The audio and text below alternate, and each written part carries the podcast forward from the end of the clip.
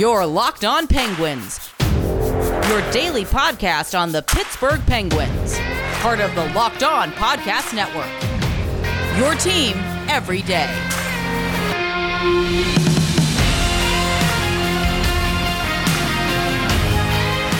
Hello and welcome to this Wednesday edition of the Locked On Penguins podcast. I'm your host, Hunter Hodes.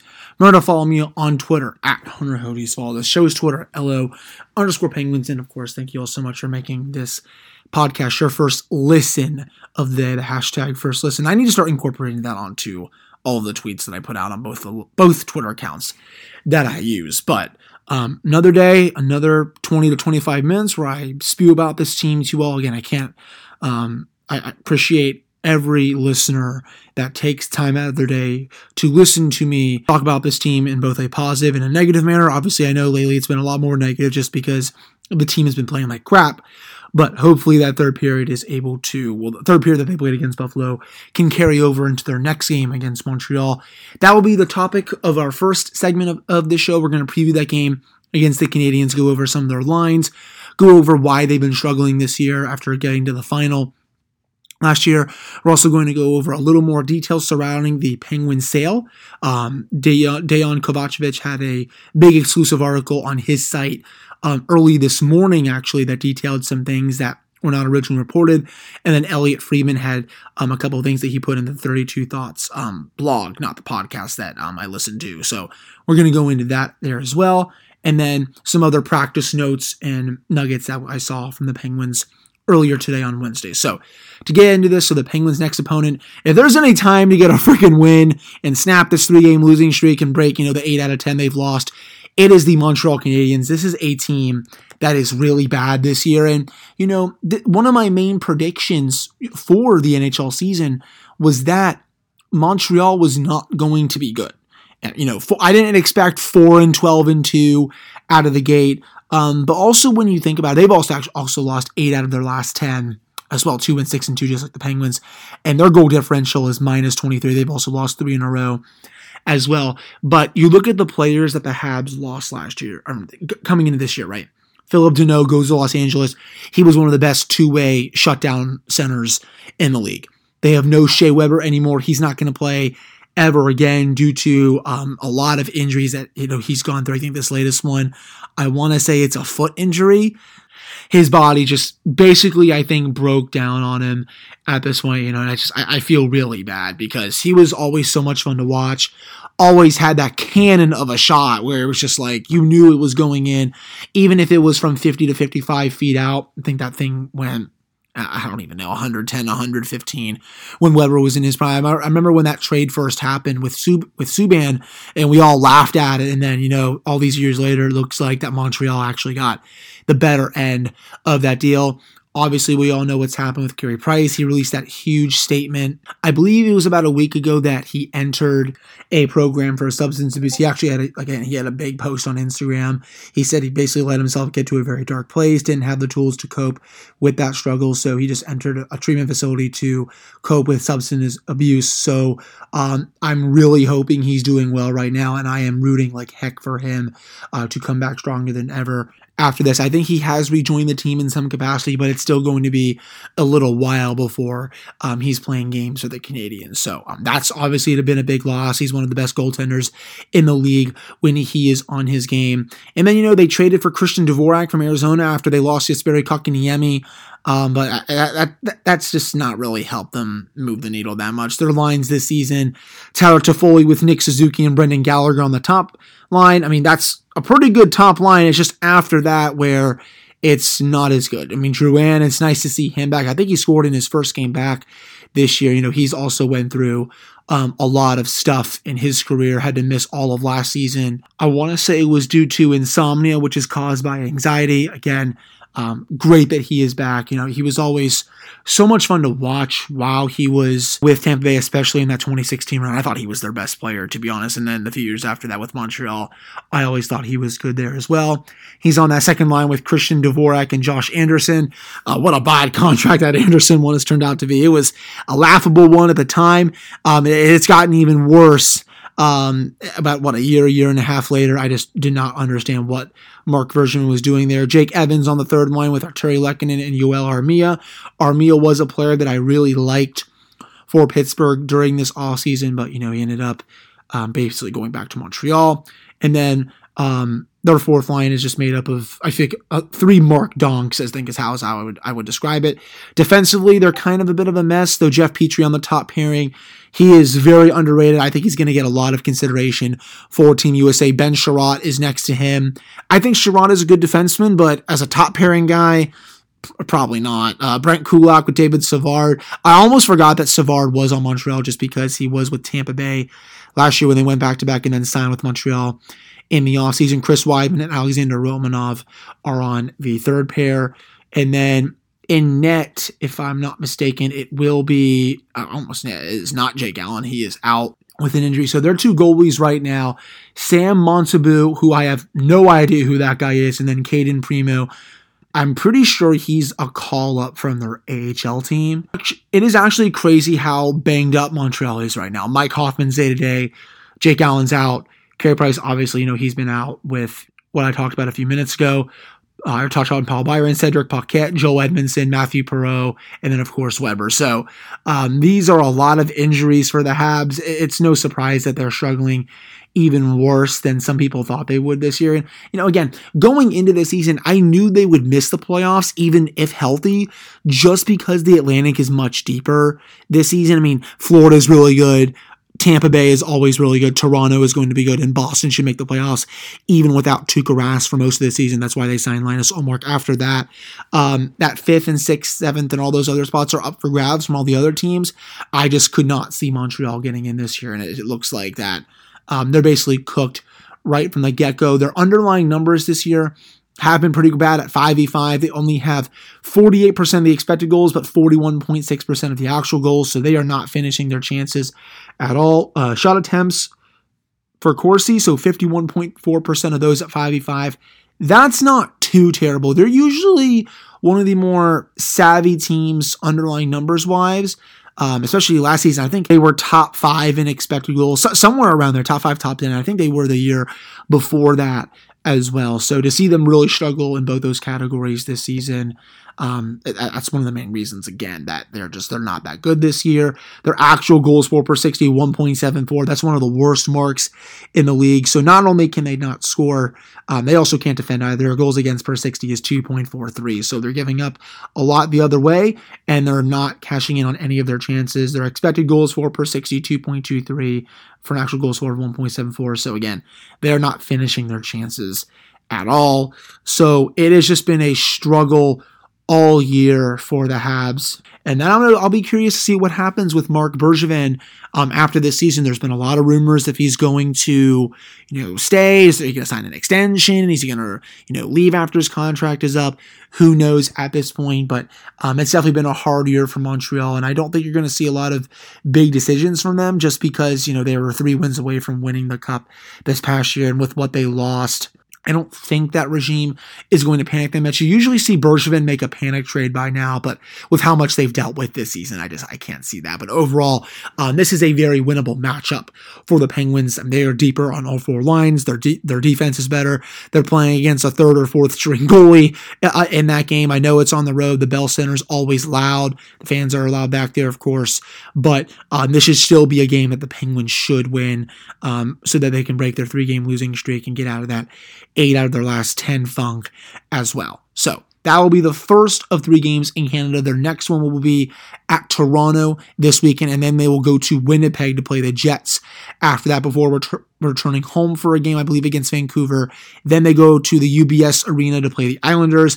And I think the Western Canada trip is coming up pretty soon after that as well. So a lot of road games coming up for Pittsburgh, and they're going to have to start banking a lot of points. Hopefully, this is the one they started with against Montreal because they are already very behind the pack in the Metro right now. The Rangers are playing a lot better than I anticipated this season. The Capitals continue to gain points. The Flyers are playing pretty well. Even Columbus is hanging in there a little bit. But, you know, the, the time is now to start banking points before um, it's too late. So remember, coming up in this next segment, we're going to touch on some more details surrounding the Penguins' potential pending sale and if that's going to be announced pretty soon and how much the team could go for. But before we do that, um, I love Thanksgiving. We're about a week away. There's all that good food and treats but maybe you want a yummy dessert but isn't so full of calories and sugar. It's the perfect time for Built Bars. Built Bar is the new holiday dessert. You can feast on something delicious and feel good about it. One slice of pie has upwards of 300 calories, and that's on the low end. Most Built Bars are only 130 calories and only 4 grams of sugar with plenty of protein. Replace the coconut cream pie dessert with coconut Built Bar, or go for a raspberry Built Bar instead of a raspberry pie. Lots of good flavors to replace any pie. They're all covered in 100% chocolate. They're a great option for when you're hungry, even when it's not Thanksgiving. Still, go for a Built Bar or two. Who, who cares, right?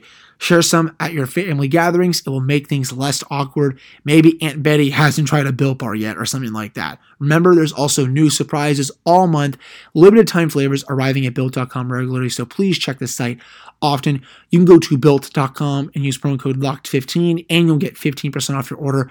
That is promo code LOCKED15 for 15% off at Built.com.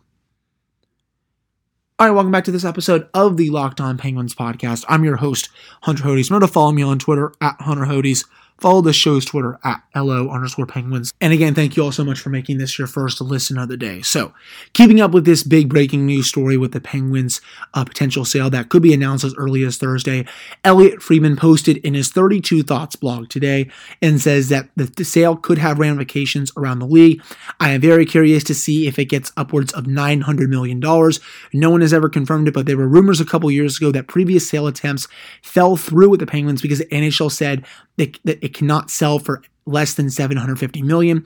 That was also before the US TV deals. And should the Penguins get 900 million for this sale, you have to wonder if we could see more sales around the league. Fenway Sports Group wasn't the only bidder, so there is a lot of interest in Pittsburgh. I'm also curious to see if Fenway sees the Penguins as the final piece of their puzzle with their other properties, with the Boston Red Sox and Liverpool, to create their own streaming platform. So a lot to get into there with Friedman's reporting. 900 million, that is I mean, I don't have to tell you all that are listening to this podcast, that is a lot of money, money that I will surely never have. And um, that just goes to show how valued this franchise is. Remember when Mario and Ron Burkle brought, bought it, right? I mean, it was worth what? Around, it was even worth a hundred million at the time in 1999. It could have been less. Now 20 years later, with how much this franchise has accomplished since Burkle and Mario bought it, three Stanley Cups, 15 straight playoff appearances, the team could be worth up to $900 million. I mean, that is just insane. That's got to be one of the highest marks in the NHL. There's also that point that Elliotte made. Could Fenway Sports Group create their own streaming platform? So, what that would, would mean for you all um, if this gets confirmed and if they do this, so they would have the Red Sox games on their own platform, as would Liverpool. And I think the Penguins games would also have their own platform on there as well. I think that would mean they would be off AT&T Sportsnet. Uh, I don't know for sure on the details on that. I'm gonna have to maybe talk to a couple people and see how um, it, it would play out. But I think the Penguins would potentially have to get I guess a new studio team, new color commentators, a new replacement for Steve Mears. That's just me speculating. I could be dead wrong on that, but that's what it sounds like to me. I mean, and Elliotte is also kind of speculating here with, you know, them launching their own streaming platform for all the games. But I'll be curious to see if that is in the cards, um, if this sale gets closed and, you know, when the press conference is. Remember, the board of governors, I think, on Fenway Sports Group, they all have to vote on this. I think the Penguins have to vote on this. And then once that is set, it then goes to the NHL's board of governors where they have to approve the sale. And then voila, you know, and then it's finalized. So it's pretty interesting, you know, especially a few years ago that the NHL said nothing less than 750 million. That is, I guess, because they didn't want teams going for cheap. But I think this is where you're going to start to see a lot of these sports teams go. And Elliotte, you know, talked about that um, in his blog here because some of these big conglomerates, they're going to try to gobble up as many sports franchises as they can. You know, I'm sure some Ottawa Senators fans are going to love um, the news that maybe Eugene Melnyk could sell to a big sports conglomerate. Um, a couple other owners, I'm sure, you know, maybe even you know the Washington football team with Dan Snyder, just because he's a complete moron, and a whole bunch of others as well. But again, this is good news for the Penguins. There's not really going to be much change with their day to day operations. It's going to be a new head man at the top. Mario is still going to be involved with the team on an everyday capacity as a minority owner. He'll still be handling a lot of the hockey side stuff, you know, making sure all the contracts are signed and all that. And I think as long as Mario is there, um, you know, the, the core will retire together. I, I, definitely think that. And now getting to DK's article, um, this was actually so confirmed here. So the initial investment in 1999 um, when Burkle and Lemieux bought it, $22 million. So I was way off with that 100 million thing. The fact that their initial investment was 22 million, now that the team may be sold for 900 freaking million dollars. I mean, that that is insane. They're they're getting out at the right time, especially with the franchise getting into the later years of the Sid and Gino era. But that is incredible that they're going to get that much money um, for the franchise.